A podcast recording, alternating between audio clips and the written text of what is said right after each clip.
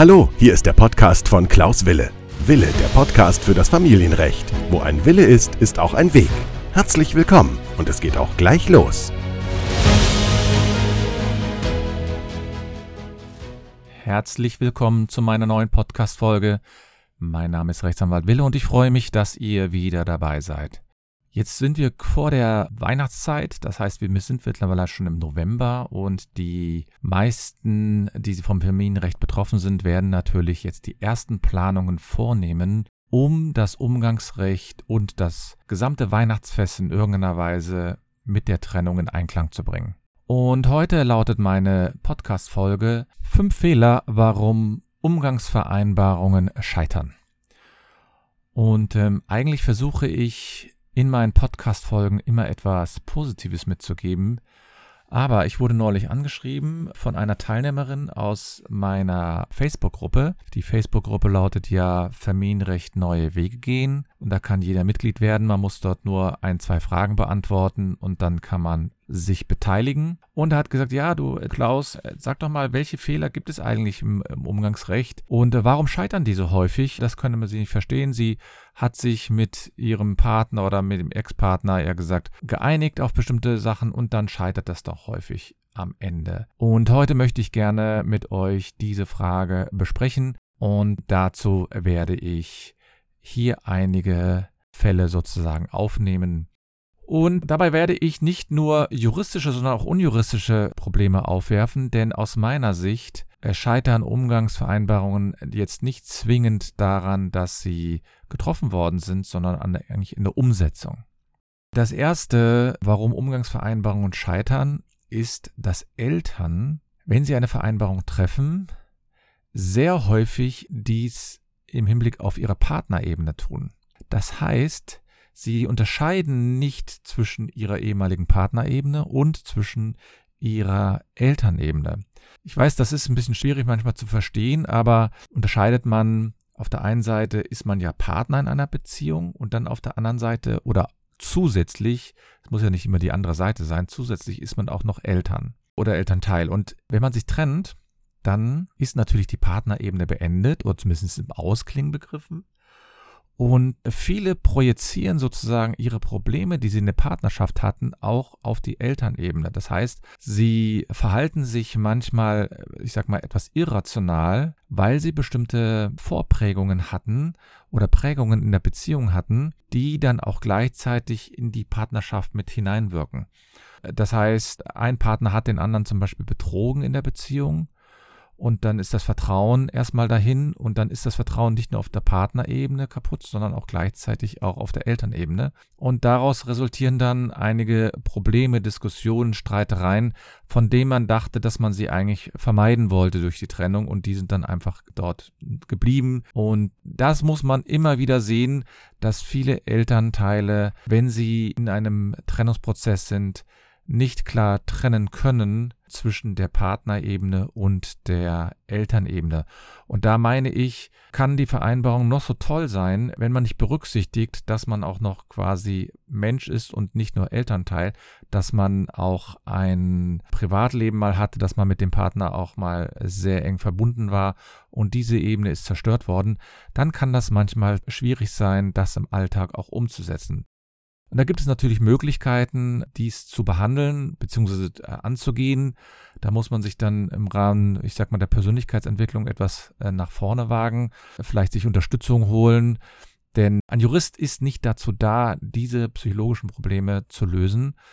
Und das ist aber meine Erfahrung aus den letzten über 20 Jahren, dass viele Eltern und Ex-Paare ihre sozusagen ihre Stellung äh, sozusagen etwas vermischen und das ist einer meines Erachtens einer der Hauptgründe, warum dann bestimmte Vereinbarungen scheitern. Und ein zweites Problem ist natürlich, das ist erstaunlich, dass das immer noch nicht angekommen ist.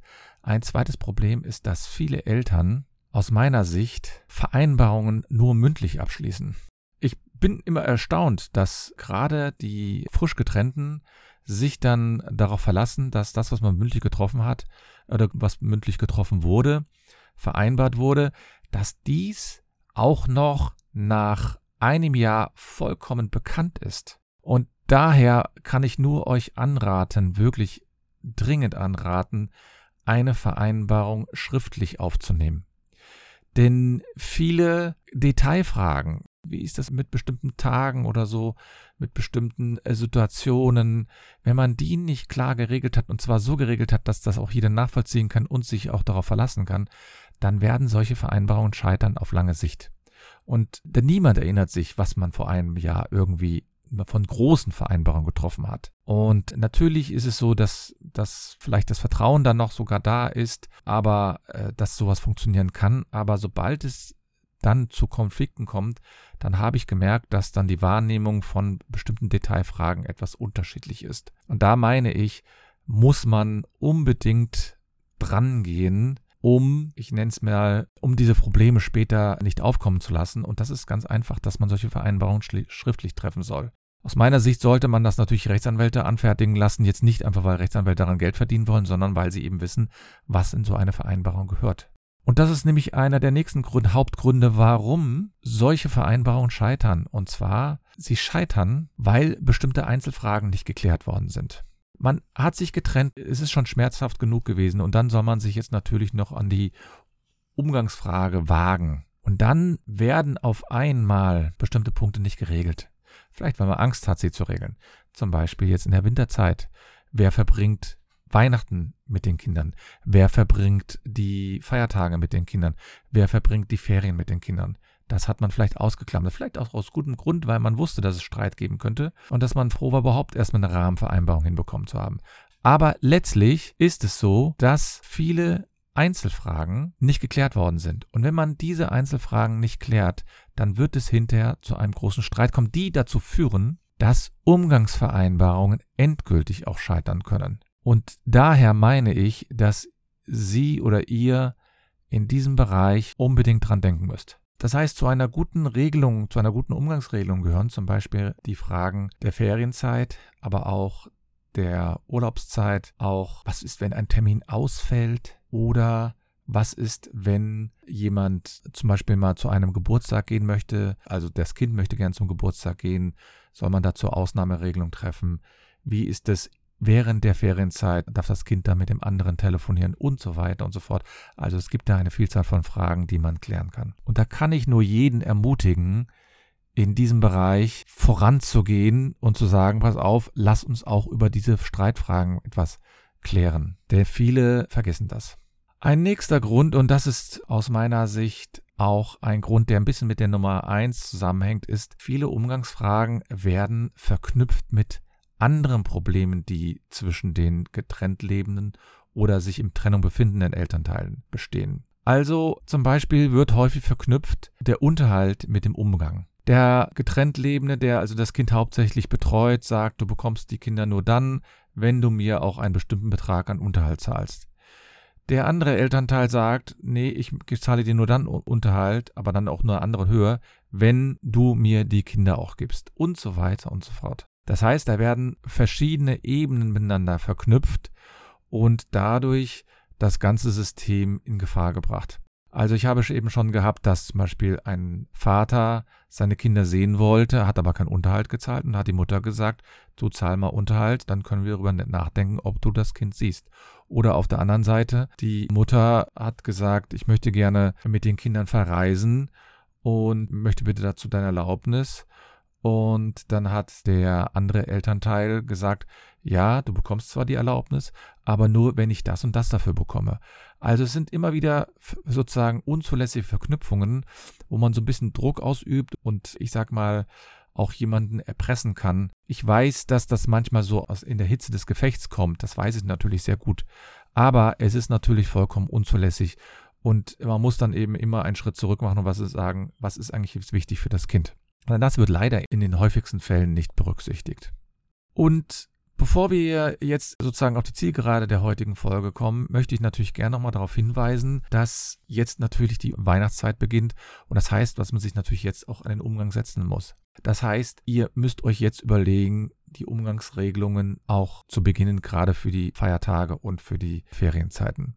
Und wir sind schon im November. Das heißt, im Grunde genommen sieben Wochen muss das alles stehen. Und daher möchte ich euch nur dazu motivieren, diese Frage auch anzugehen. Und da komme ich natürlich dann auch zum letzten Punkt, der aus meiner Sicht sehr entscheidend ist.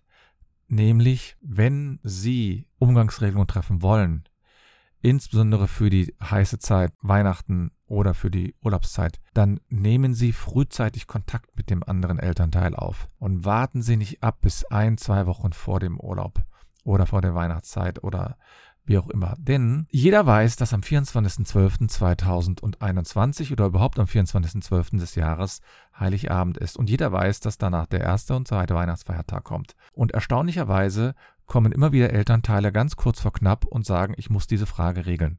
Natürlich kann es mal so eine Situation geben. Zum Beispiel, man hat mit sich mit dem anderen geeinigt oder man glaubte sich mit dem anderen geeinigt zu haben und dann will man das bisschen konkretisieren und dann hört man auf einmal, nee, das ist gar nicht so, es ist ganz anders. Ich habe das eigentlich ganz anders in Erinnerung. Das verstehe ich natürlich. Und ich verstehe auch, dass man als Elternteil sich dann natürlich die Frage stellt, was hätte man anders machen können? Hätte man das zum Beispiel schriftlich aufgenommen, einer meiner Punkte, die ich heute genannt habe, dann wäre so ein Problem unter Umständen nicht entstanden. Aber in vielen Fragen oder in vielen Situationen nehmen die Elternteile viel zu spät Kontakt zum anderen Elternteil auf und wundern sich, wenn der auch schon Pläne hat und man dann in eine Kollision kommt. Das heißt, ich kann euch nur motivieren, in diesen Fragen einfach frühzeitig Kontakt aufzunehmen und frühzeitig, ich sag's mal so ganz vorsichtig, eine Lösung zu finden, und sei es, dass man dann auch vors Amtsgericht geht, um eine solche Frage zu klären. Denn Weihnachten ist für viele ein sehr emotionaler Zeitpunkt. Man hat alte Erinnerungen, man möchte den Kindern eine tolle Zeit bieten, man möchte, dass die Kinder äh, leuchtende Augen haben. Aber für die Kinder ist es eine absolute Katastrophe, wenn sie merken, dass die Eltern sich nicht einig über diese Zeit waren und man sich nur gestritten hat. Und das ist etwas, was man lernen muss. Und das ist etwas, was die Kinder auch von den Eltern erwarten, dass sie nämlich hingehen und sagen, wir regeln das. Mit einem 15- oder 16-jährigen Kind wird man das auch selbst besprechen können aber nicht mit einem drei, vier oder fünfjährigen Kind. Und selbst wenn man das Kind fragt, ein Kind, das von der Mutter gefragt wird, möchtest du Heiligabend gern bei mir verbringen, wird in der Regel Ja sagen. Und wenn die gleiche Frage vom Vater gestellt bekommt, wird das Kind auch Ja sagen. Und das hat natürlich gar nicht nichts Böses, sondern das Kind empfindet das wirklich so, es möchte gerne mit beiden Elternteilen die Zeit verbringen. Und deswegen sollten Sie diese Frage frühzeitig klären. Und wenn man das nicht schafft, alleine, dann soll man sich Beratung holen. Und eine Beratung ist natürlich die Möglichkeit bei einem Rechtsanwalt. Ein Rechtsanwalt, der, ich sage mal, unabhängig die rechtliche Beratung vornimmt, ein Rechtsanwalt, der vielleicht noch Fachanwalt ist, ein Rechtsanwalt, der sehr viel Erfahrung hat. Und da sollte man sich auch nicht zu stolz sein, einfach mal so ein Beratungsgespräch zu nehmen. Und auch nicht sagen, ja, das kostet ja Geld. Ja, es kostet Geld, aber Sie müssen überlegen, was passiert denn, wenn Sie das nicht machen? Was passiert, wenn Sie da zu lange warten? Was passiert, wenn Sie das auf kurz und knapp? Die Weihnachtszeit wird sehr anstrengend, sehr stressig, sehr demotivierend, sehr frustrierend. Und wenn man sich aber frühzeitig mit diesem Problem auseinandersetzt, dann wird man auch eine schöne Weihnachtszeit verbringen. Das heißt, man wird mit den Kindern unterm Tannenbaum sitzen können und eine schöne Zeit haben und wird mit den Kindern schöne Weihnachtszeiten, schöne Lieder singen können oder in die Kirche gehen oder was man auch immer haben möchte. Einfach, wenn man das frühzeitig auch angeht und wenn man sich auch eine Beratung holt. Und eine Beratung sollte eben aus meiner Sicht immer unabhängig sein, das heißt selten gemeinsam. Denn diese gemeinsamen Zeiten haben natürlich das große Problem, dass sie beide, ich nenne es jetzt mal, ja, auch ihre eigene Position sehen müssen. Und jeder hat bestimmte Bedürfnisse und jeder sieht vielleicht auch die Sache etwas anders. Und ein Rechtsanwalt, der sieht eben auch, ich nenne es jetzt mal, äh, die blinden Flecken. Das heißt, da, wo es Gefahren gibt, da, wo es Konfliktpotenzial gibt. Ein guter Rechtsanwalt wird auch mal offen ein Wort sprechen und sagen, so geht das nicht. Und ein guter Rechtsanwalt wird auch sagen, hier ist die Grenze. Denn immerhin sind sie noch Elternteile, immerhin sind sie noch durch das Kind verbunden und das bleibt auch. Und dann muss man natürlich auch ein bisschen darauf achten, dass eine faire Lösung gestaltet wird und nicht nur auf die eigenen Interessen. Familienrecht ist nicht nur das Gebiet sozusagen, wo es auch nur um Rechtsdurchsetzung geht, sondern man muss hin und wieder auch mal schauen, was möchte vielleicht das Kind haben. Und da geht es nicht nur, ich möchte unbedingt, möchte das, was mir zusteht. Es geht mir ums Prinzip. Prinzipienreiterei hilft im Familienrecht selten etwas. Und das muss man aber lernen und muss damit umgehen.